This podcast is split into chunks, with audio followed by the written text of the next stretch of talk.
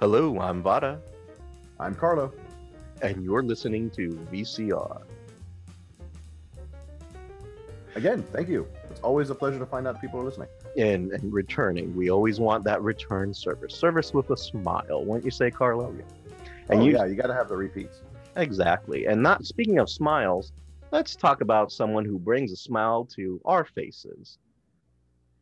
If I may begin by saying, Vara, happy John Candy Day. Thank you, and happy John Candy Day to you too. I mean, what a what a better way to start off this program than John Candy. A little, a little love from for, for someone uh, gone many years at this point, but well, well loved in comedy and film, and we're both big fans. The, and uh, and especially in his in his uh, native uh, Canada, uh, Halloween, October thirty first in Canada is officially in I believe in the city of Toronto officially John Candy Day. They made that an actual like it's it's the thirty first. Everyone get together, remember him on his birthday. You know who was great? John Candy, which is amazing. And you know what? He really was great. He really was great. And it's uh it's a shame that he left us so early. Uh, Yeah. but maybe some of our listeners don't really know that. So uh let's start off with maybe something a little basic. Let's let's give our listeners, for those who don't know, an idea. Who is John Candy? I mean, what what is a John Candy? Because it's not a candy, I assure you. uh, though known for being a very sweet man. Canadian, the, the he was part of the wave of like Canada comedy sweeping into I think it's like the 70s and the 80s, sweeping into America. Like the reason we we ever had an SNL is that they had like three or four people from Calif- uh, from uh, California, and then they just stole a bunch of Canadians like Dan Aykroyd and such Mhm. and swapped them over. Um, and that and that became like that was a big boom in, in comedy for a period that ended up being a part of uh, Ivan Reitman and uh, the the Ghostbusters and the like a lot of the 80 like um Stripes and uh, what's this thing? Oh yeah, you have Stripes. You had, uh, but the, that troupe is based on a lot of amazing Canadian actors, and John Candy is one of them. So it's it's people like John Candy, Harold Ramis, Dan Aykroyd. Um, you have other Eugene Levy. I did not know Yeah. that until I was doing research on this. Was part of that troupe. So you have these amazing, brilliant uh, comedians who out came. of uh, the Second City Comedy Troupe. In, the sister Second City Comedy Troupe in in in, uh, in Canada, Mhm. attached to the Chicago Second City uh, Comedy Yeah. Troupe. and it's it's truly amazing. And that's where uh, John Candy ends up meeting some of these other really wonderful uh, professionals and makes these other connections, like with Bill Murray.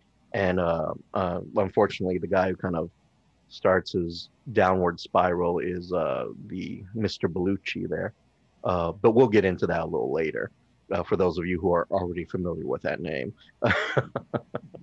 but the, uh, but he was just uh he was a brilliant brilliant actor. And Yeah. i think we need to do everyone a service and just kind of mention a little bit of his filmography because he is truly iconic. And he's starred in some really amazing movies and you jump in there and you tell me when i forget an amazing movie carlo uh, but my one of my personal favorites and i've mentioned it on the on the show before uh, planes, trains, and automobiles.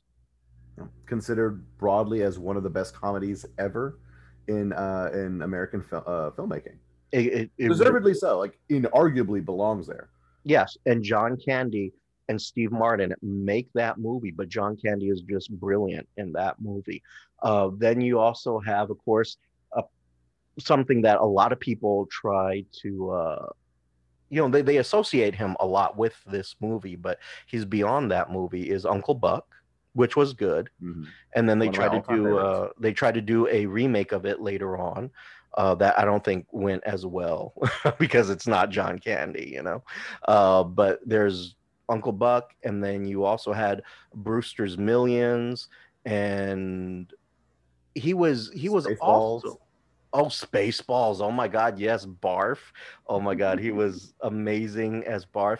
But you know, it wasn't just him in like every single big name movie and he was carrying it he did a lot of like just appearances too so for like example he comes out in little shop of horrors as just kind of a a small role in that uh, yeah he was cameos because he had he knew so many people before they were big mm-hmm.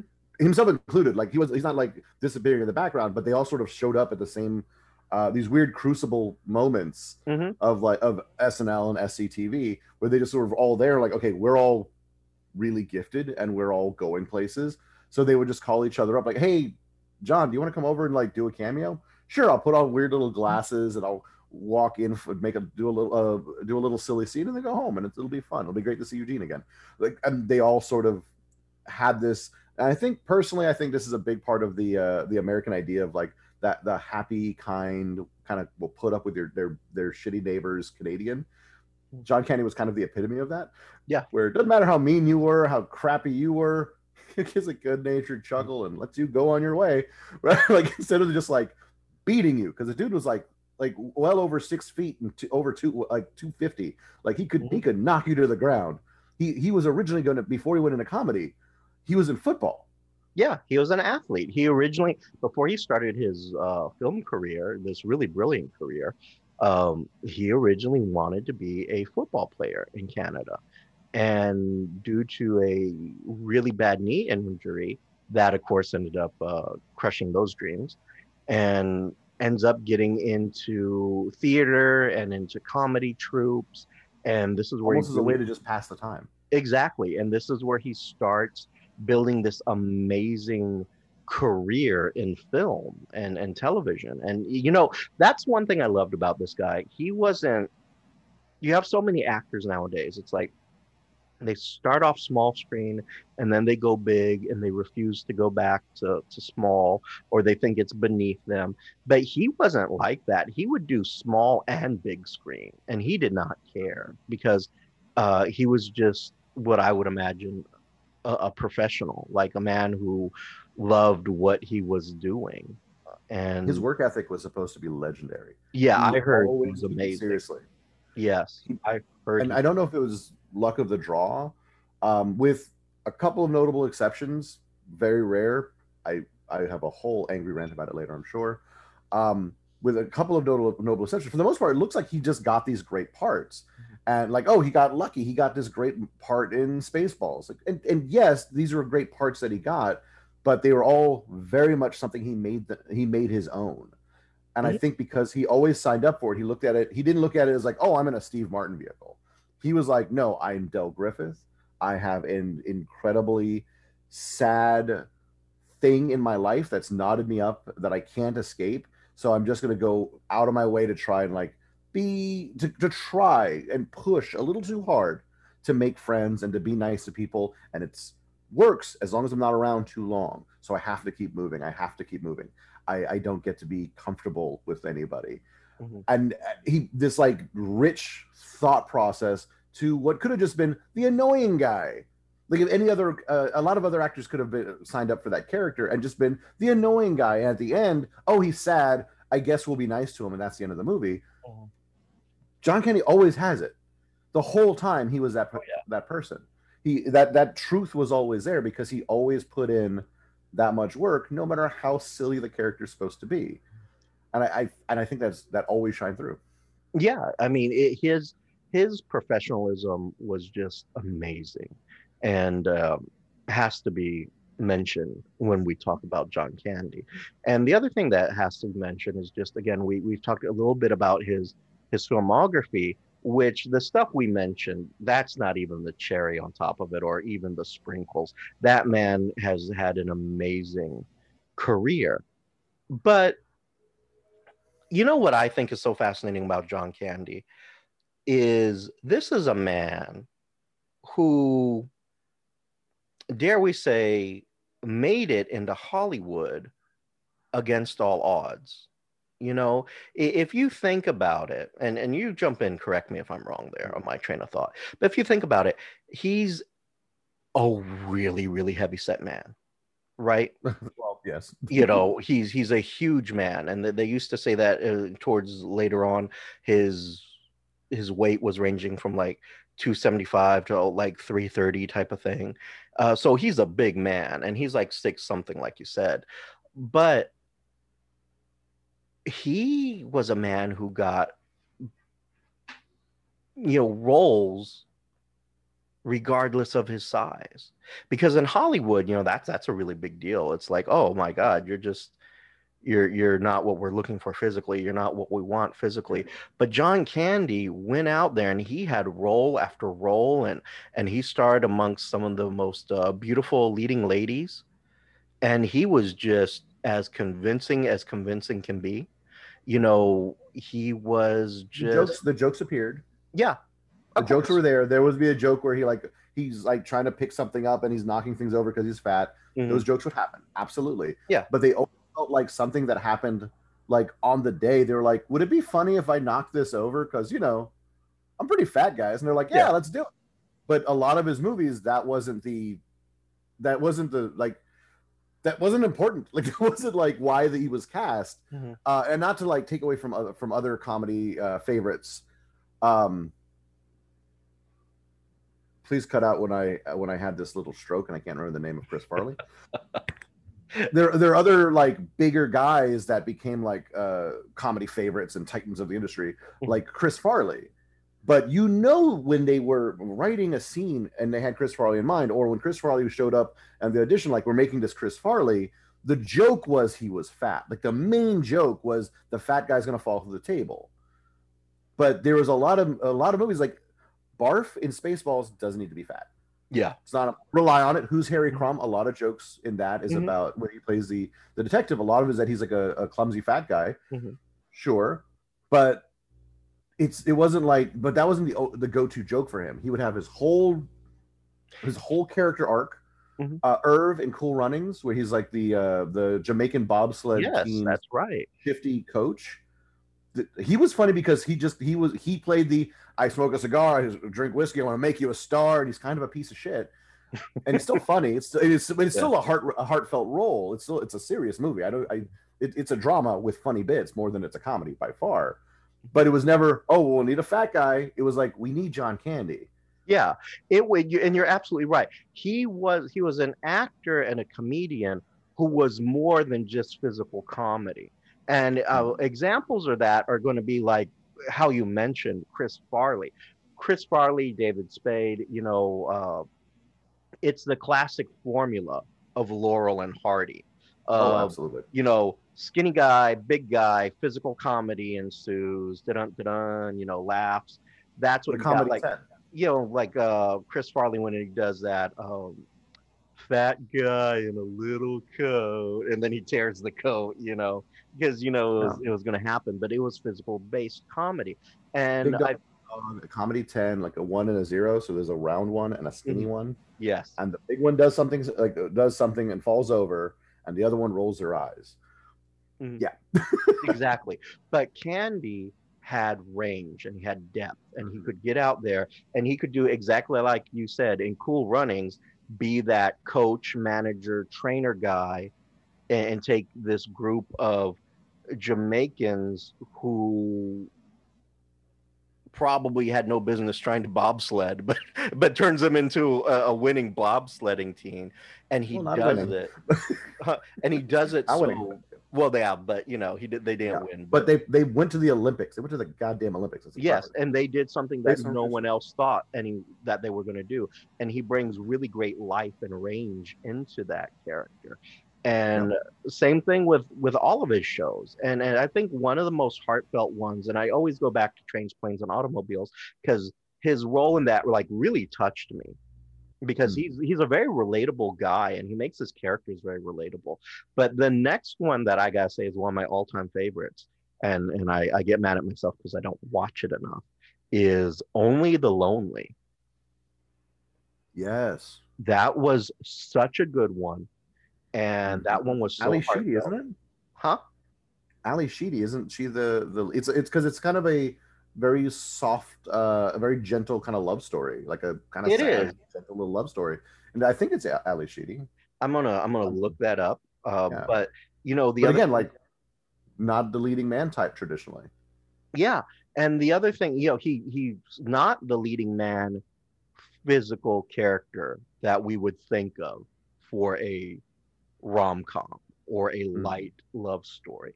Uh, you wouldn't think John Candy, but he does such an excellent job in that movie. And I think one of the beautiful things about that movie is he's relatable to like, well, let's say, I'm gonna say like how a lot of men feel because not all of us are out there and we're not all in the gym and we're not all, you know, fucking so steroidal that we can't turn our necks. Uh, you know, some of us or, are. or, or whatever whatever like uh stamp of approval society gives men because it it's uh, it does that to every single person on the planet. Try uh all of media is trying to convince us that we're we don't look the right way. We're not the right height. We're not this. We're not that.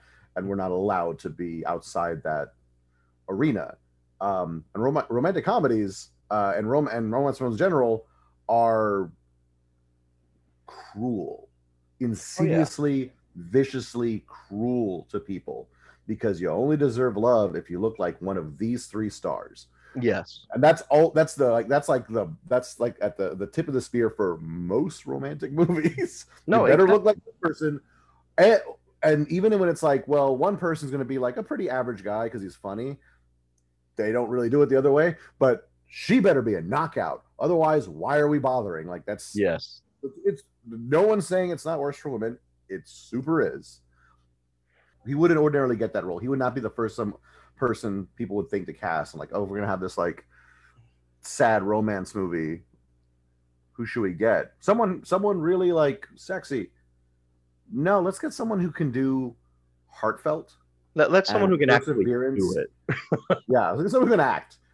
Like well how many crunches they do? Not as important if they as, as whether or not they can fucking act I know. and I think for that and, and a lot of his roles, for me, it's this is a through line for almost all of his roles, or I'll just say many, many of his roles.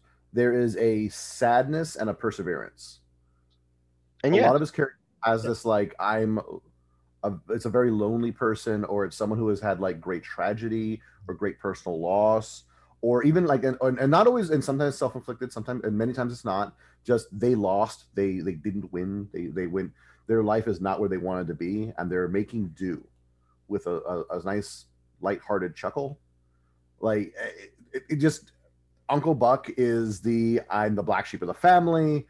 Uh, I don't get to see my sister. I have I have I have a, a niece and a nephew. I have no relationship with them.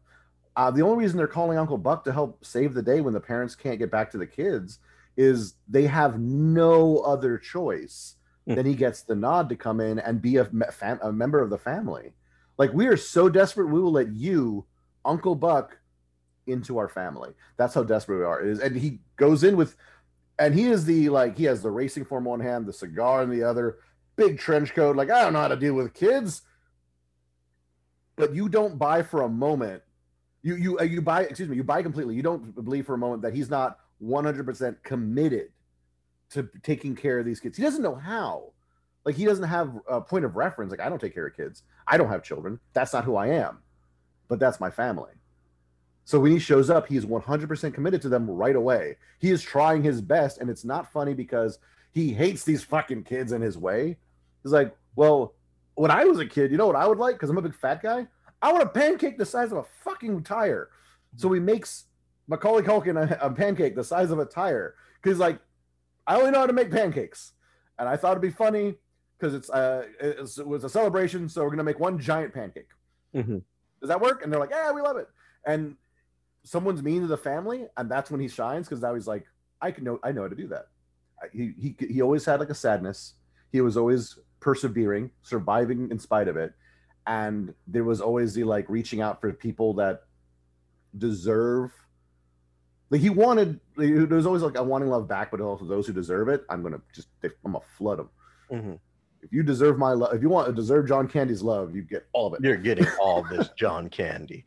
I think, um, I think, and I think you're right. And I think that um, with John Candy, he is what I want to say the everyman. You know, in a lot of his movies, whether they're the serious roles or the comedies, he is the everyman. Like you look at um, a, a, theme in trains, planes, and automobiles, and only the lonely. It's the concept of wanting to be loved you know, being a certain type of person and wanting to be loved. In Trains, Planes, and Automobiles, he kind of plays, I don't want to say an obnoxious person, but he's someone who's out there really trying to find somebody because he's lonely. And Only the Lonely, he's really trying to connect with this woman, but he has these esteem issues because of A, his mom, and then B, because of his weight. So I think it's something that is relatable to a lot of guys out there because I think a lot of guys go through that. Uh, hopefully, not so much the mom thing, but you know, I think I think a lot of us go through the damn i'm i'm fat i need to do something about this you know uh, i need to lose this beer belly or or whatever you know i think we all kind of go through that and i think john mm-hmm. candy is kind of that champion of hey i'm the everyman and I'm a positive person, I'm a good person, and regardless of my weight, I end up with with a girl. And I think that kind of gives people, uh, let's just say, uh, like me, a little bit of hope because you know I'm, I'm a chubby guy you know you know that yeah. uh, obviously we shared a stage together and everything else yeah. i'm not i'm not hiding that you know i got when, when we share a stage they don't they don't have room for other people yeah like you know like no one else can be squeezed into the stage along with us. Uh, but you uh, know, uh, Carlo, stage left. I am stage left. Like I am the fucking stage. What are you talking about? uh, but uh, it, it's just one of those things where I think he was very relatable to to that type of person, that kind of audience. I think that's also why people really loved him because I mean, it, it, everyone has that. Everyone has a struggle of some sort with that. Yeah. Where there's, I wish I had this. I wish I was that um, and that's why I'm not a leading man. That's why I didn't get the promotion. That's why I didn't get the girl, the guy. Uh, why I didn't get with them, whatever. Like he works so well as an as an everyman because everyone can like know I'm not perfect, but if I was overall a better person, not because of looks, not because of money, not because of height, whatever reason that you feel you're held back, and, and you arguably are. I definitely like I it holds it does hold you back. It, it's like the things that may that that are tr- hard for you, mm-hmm. they hold you back, but they don't have to keep you there. They're they're they slow you down, but if you if you have that positivity and that good natured chuckle, you can be a better person, and in the ways that matter. and I exactly. think he, he exemplified that not just in his movies, often in his movies, but also in his in his real life. Like we mentioned earlier, originally going into football, ne- never thought of theater, film, or, or television. Took got and a disastrous accident, or not, not disastrous accident because he didn't walk, but he couldn't mm-hmm. play. That was that was over. Mm-hmm. The entire trajectory of his life was gone, and he was good. Like he was he was he was going to be uh, play football in Canada. Even at um, at the time of his death, he was still part owner of the Argonauts, I believe. Yeah, Canadian football team. He loved football. Mm-hmm. Um, but he to kind of spend while the ways uh, while away the hours in a day, he's like, I guess I'll look into theater. Something to do. Cool. Made his career, and he just jumped tracks into this completely other thing. Again with that good natured chuckle, like I didn't get, I thought it didn't go that way, but instead of just, and I guess I'll guess I'll die. No, positivity like you know what i'm gonna go do something cool i'm gonna try something new that i didn't that I, I, didn't know anything about before turns out i'm pretty good at it yeah and he and he was. It was brilliant. Yeah. We would have been so much poorer because I would have never heard of John Candy if he went into football. Mm-hmm. I the movies that that wouldn't exist if he had, hadn't done that. Uncle like Uncle Buck again, one of my favorite movies is absolutely like how I want to treat those I care about. Mm-hmm. like it's a it's a blueprint for me. Like if I ever become an uncle, um, that is exactly the, I would be Uncle Buck. I'll take care of you. I'm not going to be. I, am not. I will make sure you're happy. The teacher uh, is giving you shit unfairly. I'll go in there and tell her have. I'll give her a quarter so she can go down and have a rat choose something off her face. I'll have that conversation. For those who aren't going to have have those have, those who can't say that, I will say it. I'll be your Uncle Buck. Mm-hmm. Guy gets handsy, I'll show up with an axe. I'll have that conversation with him. That's how I can show you I care. yeah, yeah, and I think you know, I think this is a good segue to kind of going back into let's look at the life of John Candy. What mm-hmm. kind of made John Candy John Candy? So let's go back to something that that you said about John Candy earlier and let's look at how his life kind of the basis for what I think his his acting is. You know, mm-hmm. he had a very tragic life, almost very much like a Greek tragedy. You know, you have this guy who's this brilliant, amazing actor, has a great film career and, and everything else. And yet his personal life was very, very sad. And I think his personal life really does kind of reflect in some of the roles that he chooses or that he puts um, gets placed into because he brings that sweet sadness, but yet overcoming into the roles that he does. And I think it's only fair for maybe we start off with with his life. You know, what was John Candy's life? And I think one of the, the things to kind of start off is um, when he was five, his father died of a massive heart attack. And his father was in his 30s, which we'll come back to that a little bit later. So his father was in his 30s, had a heart attack, passed away. But he grew up with this fear and this idea in the back of his head that his dad passed away of of this heart attack. And it's something that or what they called back then a frail heart back in the days. Um, and that he passes away of this and apparently that's something that's stuck with him throughout his whole life is is this his dad dying of that of that heart attack. And then he goes off because his mom uh, needs more means to take care of them and they move in with his uh, his grandparents. And he has a modest life and then of course he focuses on an athletic career Right. And uh, that ends tragically because I think they say his knee was crushed or something like that. In a but either way, it, it, it kills off his football career. And then from there, you know, of course, as we've mentioned, he gets into comedy and excels at comedy. Yeah. But he's starting to develop fame and everything else. And then this is where the other problem comes in a little bit later uh, meeting up with the uh, wild guys that he is, like Mr. Belushi, ends up becoming addicted to drugs and alcohol and all these other fun things. Uh, not that they're fun things, I kids.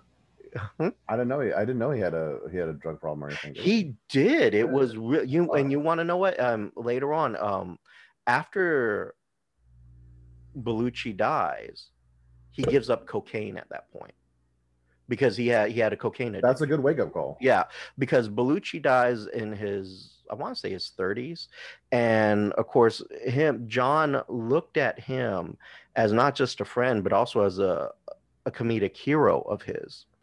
And when he died because of obviously um, an overdose, John at that point decided to give up cocaine but he still struggles with with the other issues such as alcoholism and he's a chronic smoker and all these other things and then eventually i think it kind of led into a bigger form of obesity because now he starts eating his emotions type of thing. Sure. And uh, so his health becomes a big problem at, at some point too and that's one of the things that they mention about him is that he struggles with his weight a lot because you know everything that's going on in his life. But you know dealing with these other comedians who were addicts and love the uh, late night life you know?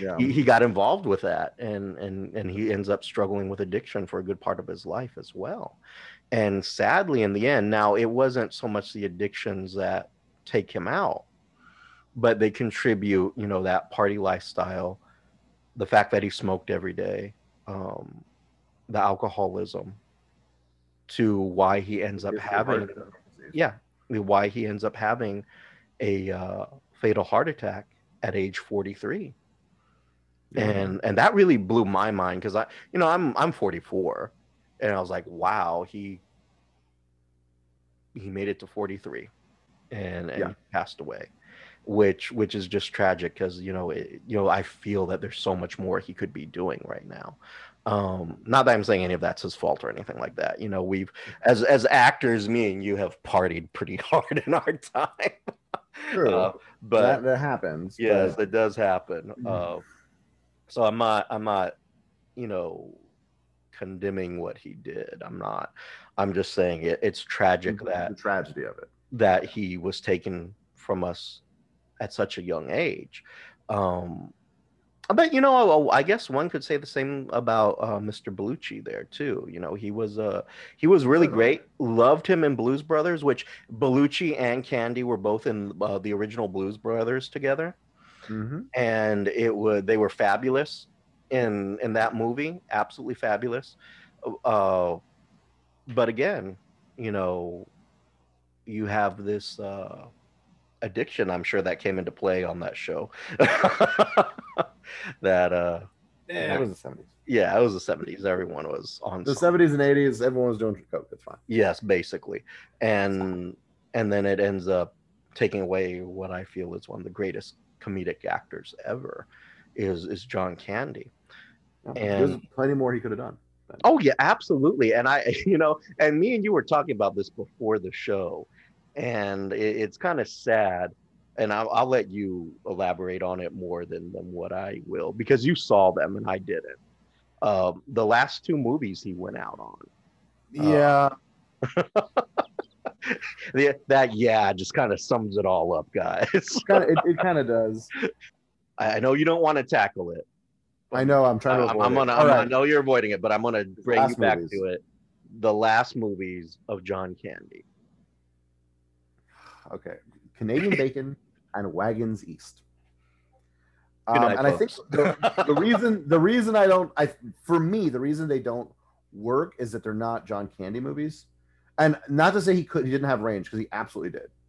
Look at his filmography. Pick three movies uh, in his filmography, and you'll see. I, I could give you the list. You, you He has great depth. He has great range. You know, he could even do serious roles. He you know. approached everything with such seriousness. Yeah. Um, but this he plays in in on a level he plays the same character, fat obnoxious American, telling everybody what to do. Mhm. That's like that's Canadian Bacon. It, it's is a satire about um, uh, uh, Canada and America going into like a war, like the very early stages of like an invasion, and he is a an American sheriff that's leading an invasion into Canada. So he makes so it, it should be funny, but he he dresses up as an American, uh, like podunk little town, uh, trumper sheriff going to fuck with Canada. So he's like, I'm gonna dress like one of the Canadians. So he puts on like a scarf that says "I love Canada," Mm-hmm. and like, and he's just rude to everybody, saying like, "You're gonna do it because you're Canadian." Like, well, we don't want to start any trouble, so they go along with him because he has a gun. Like, it's that it's not funny. Yeah. like, just, sorry, Michael Moore, it's not funny. Um, and uh, Wagons East uh, is the I heard uh, that it's bomb. a parody of yeah, it, it did It very a poorly. total bomb, from my understanding. Which he he has bombs that are cult classics. One of my favorite movies of all time is um, was his biggest, I think, one of his biggest financial fa- uh, failures. Um, this, I mean, this was too, but he he wasn't making money. He was dead. He was free of it. Um, but the idea is it's a parody. It's like a satire of the Lewis and Clark journey from uh, from the east to the uh, western shores of America. Of the Manifest Destiny thing, where they're going across. I guess Right. Right. was gonna. They had an, an an Indian guide, all that. Um, but Wagons East is like this is hard. Let's go home. Mhm. That's it. Exactly. That's it's the same movie. it was- it's the same story, but in reverse. We- We're trying to get back home, so they're trying to lead an expedition to go back to the east because California sucks. So it was this like weird. I think there was some element that that kind of element, and it should have been good because uh his um. No, I can't think of a reason why it should have been. Can't, I think it's- I think can't- I think think it's of a reason why it should have been good. I get it. No, and and Oh, know, another thing about the, the theme of like we want to like we want to leave California and go back east might be. Hmm.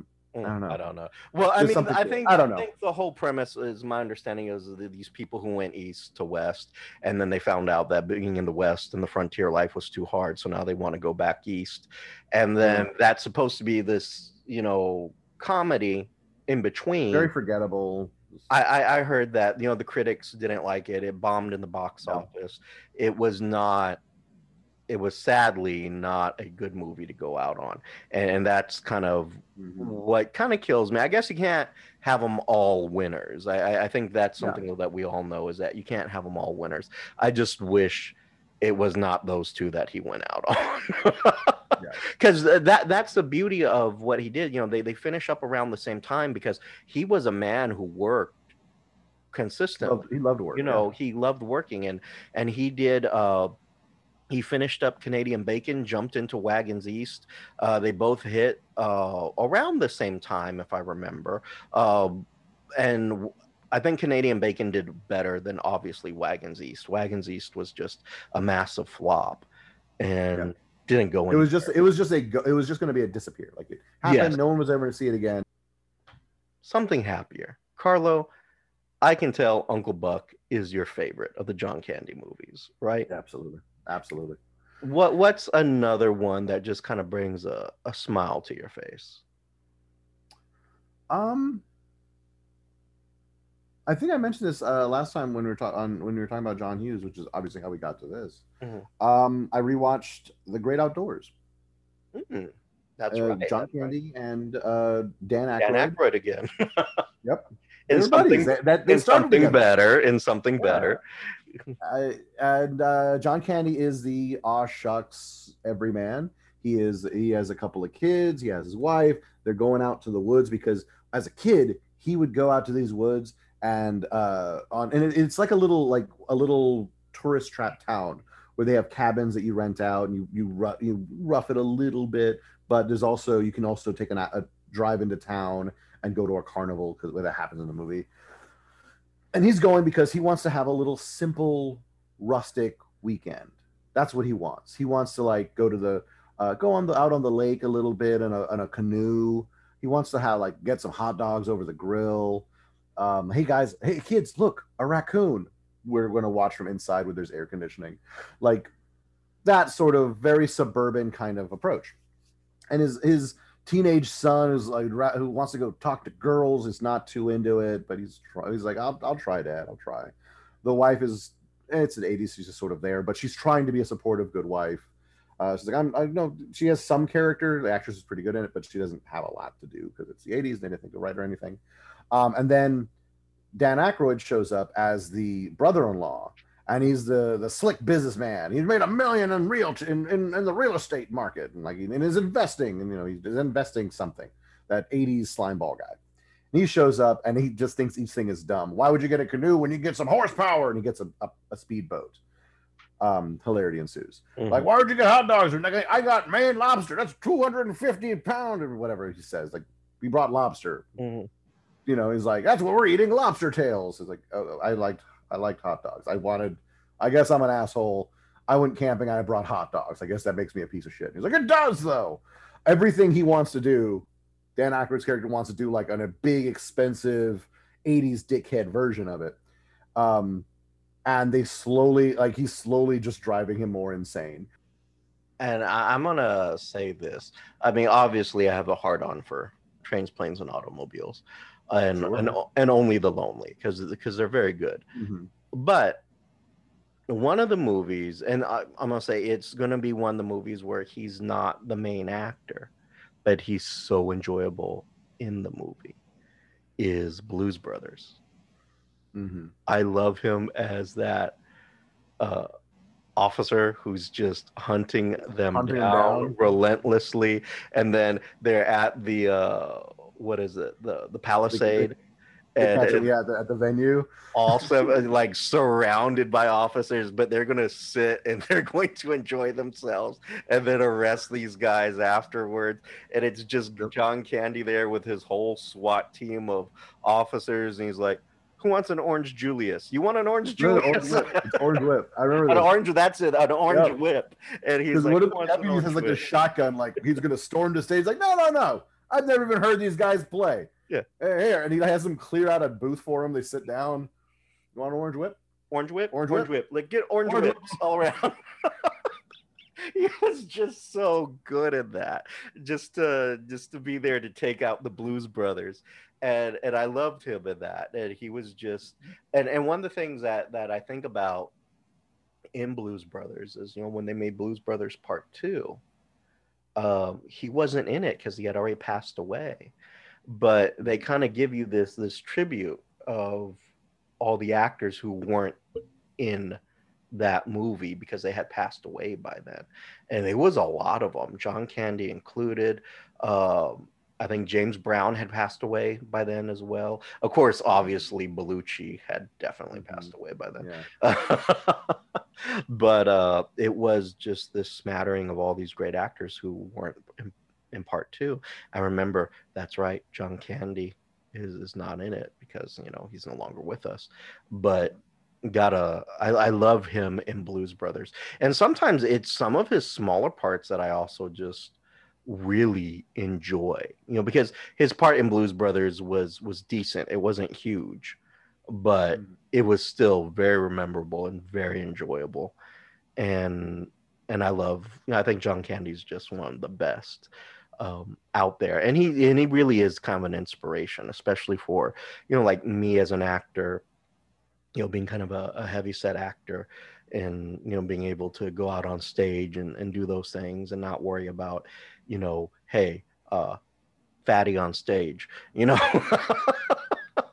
you know it's like you know john candy can do it. I can do it you know? And john candy was loaded with talent you know? Yeah. um so he really is an inspiration on many many levels. And i really have always enjoyed his work. Uh, and, and like I said, I, I think it's just so sad and so tragic that that he's not with us today, because only God knows what other brilliant shows he would be doing or movies. You know, Yeah. What kind of comeback he would have had after those stinkers. because he did that a lot. Like he Yeah. would do something, and then every it was weird. I, maybe it was because of that. Maybe that's part of it. Uh, but whenever he had a movie that didn't do like that wasn't like immediately like enshrined in the annals of comedy history, people were like, "Oh, I guess he's done." And then he would have to come back like, "Why? Why do you think I'm done?" yeah, no, and and that's this true. one move, this one one thing I did was not absolute fried gold. You guys acting like like I'm over. What's wrong with you? no, and, and else you do. that is very true because he did a, a range of things, not just his acting range, but you know, like a lot of people forget he did voiceover work too, and he even Yeah. had his own cartoon show. It was Camp Candy. Um, I remember seeing that as a kid. yeah, I was I was down. I'm like, I'm gonna I want to go camp with John Candy. Hell Yeah. yeah. Camp Candy was one of his. He was uh, one of the voice in The Rescuers Down Under. He was He also was a sex robot in in heavy metal. Yes, he was a. I was going to bring that up. He was de- he was a sex robot in heavy metal, and he Yep. was just so good. So it he didn't have to just be on film or on stage. You know, he had a very great career, and not Mhm. all actors can do that. Not all actors can do voice work and film work and stage work like what he did. You know, he truly was a talented man. And it's extremely inspirational to, you know, grow up in the time where I got to see John Candy, you know, um, truly great. I think the only thing that I think probably worked out well, but it Hmm. probably would have been fun to see him do it anyway, is originally John Candy was supposed to be in Ghostbusters. I don't know if you right. knew this. Yeah, he was supposed to be in Ghostbusters. He was gonna be uh he was gonna be Tully. Yeah, He he was was going to be right? Tully. He was going to be the key man. Rick Moranis part. Yeah, and what ends up happening, I think he wasn't really feeling it, and then he made some um, suggestions to Ivan Reitman about, you know, I would consider if maybe we do uh, X, Y, and Z, and I think one of them was like if he spoke in a German accent. I think Ivan Reitman had had wrote him back and said, you know, uh, thank you for your input, but uh, We're going I don't think I don't think we're going to do that. And they went with Rick Moranis, who I I'm not taking anything away from Rick Moranis. He No, was he was great great, as the key Do you master. think? Do you think uh, Candy walked away, or they, or Reitman decided he didn't want him? It was not just, I'm not. I'm not throwing salt on the wound. I'm not calling anyone the Mhm. villain. Like, which, which do you think that was? Because I I- know my what my guess would be.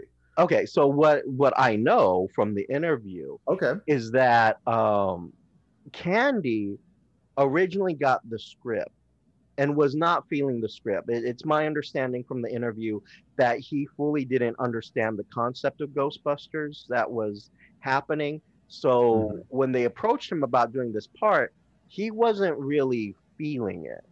And so he said, well, maybe if we do these changes. And Ivan Reitman said, no, you know, this this character, the Keymaster, is pretty solid. We don't want to change it.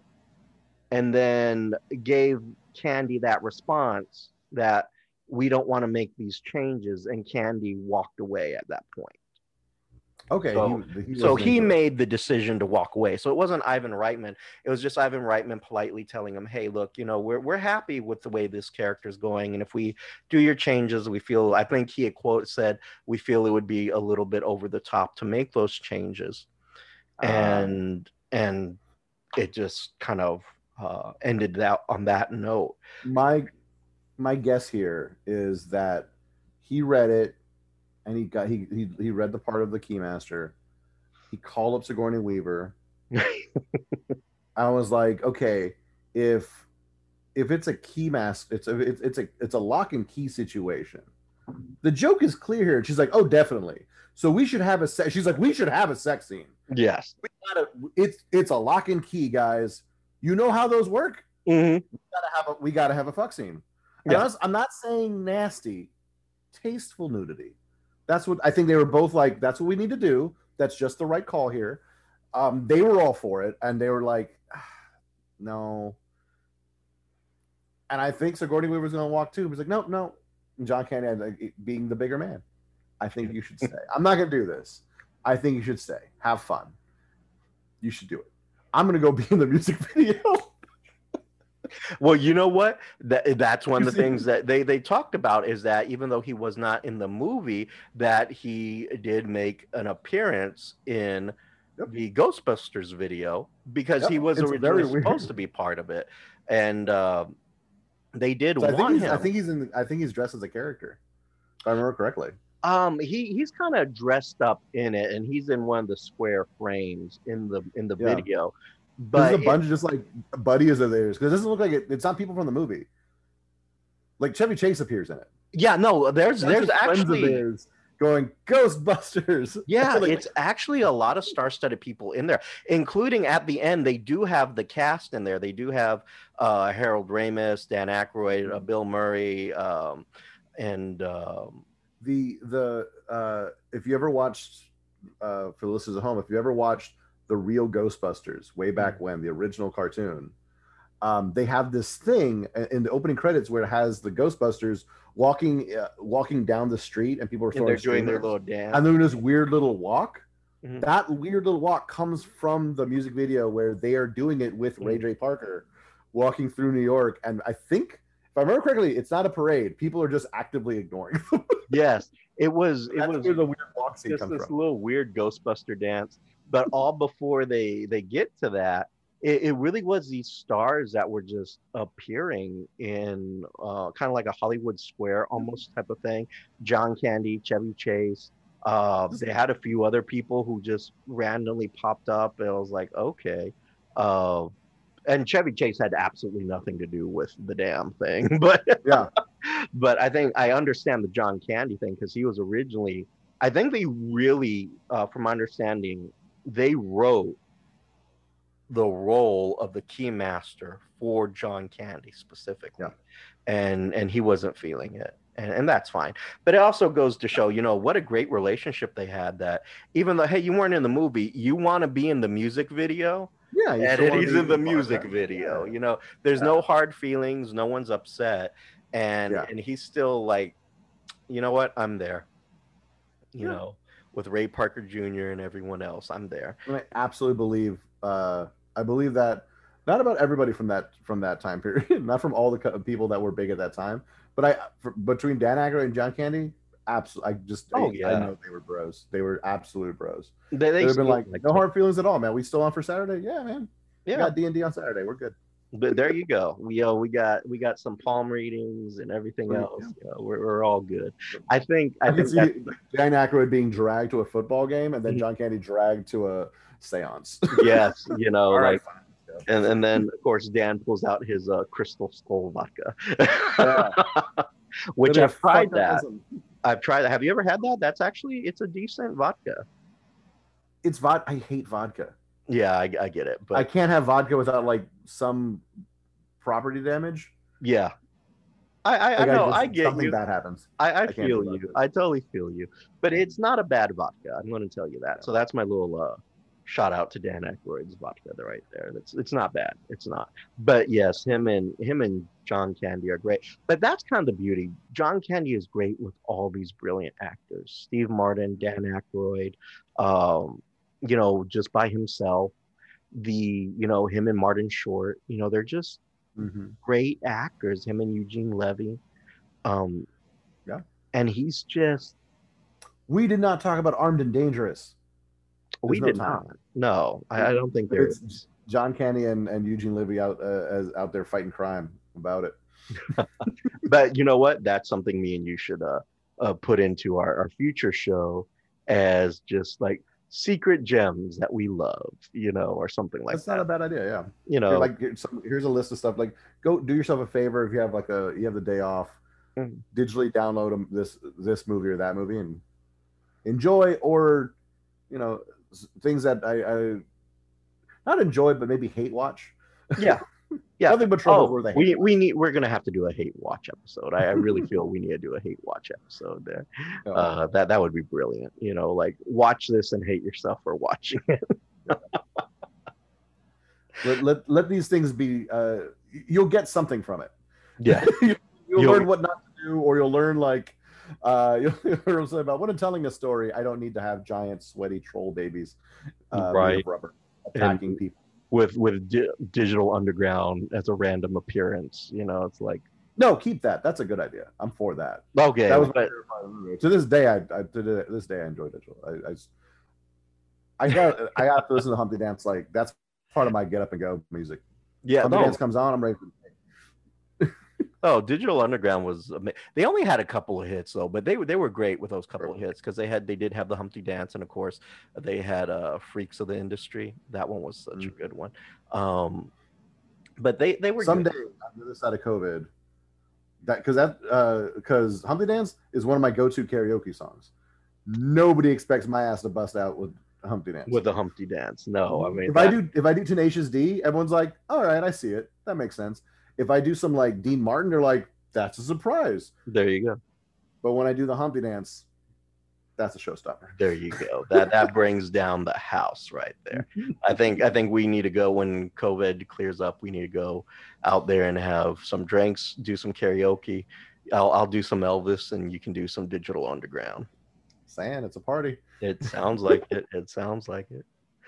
Well, that, ladies and gentlemen, is our tribute to the legendary John Candy. And I know we probably did not do that man justice the way he deserves it, but not possible. no, it- it's not. And you know what? You can give him a day, you can give him a week. It's just not good enough. Uh, If you're a fan, we haven't told you anything you didn't know about him. Mhm.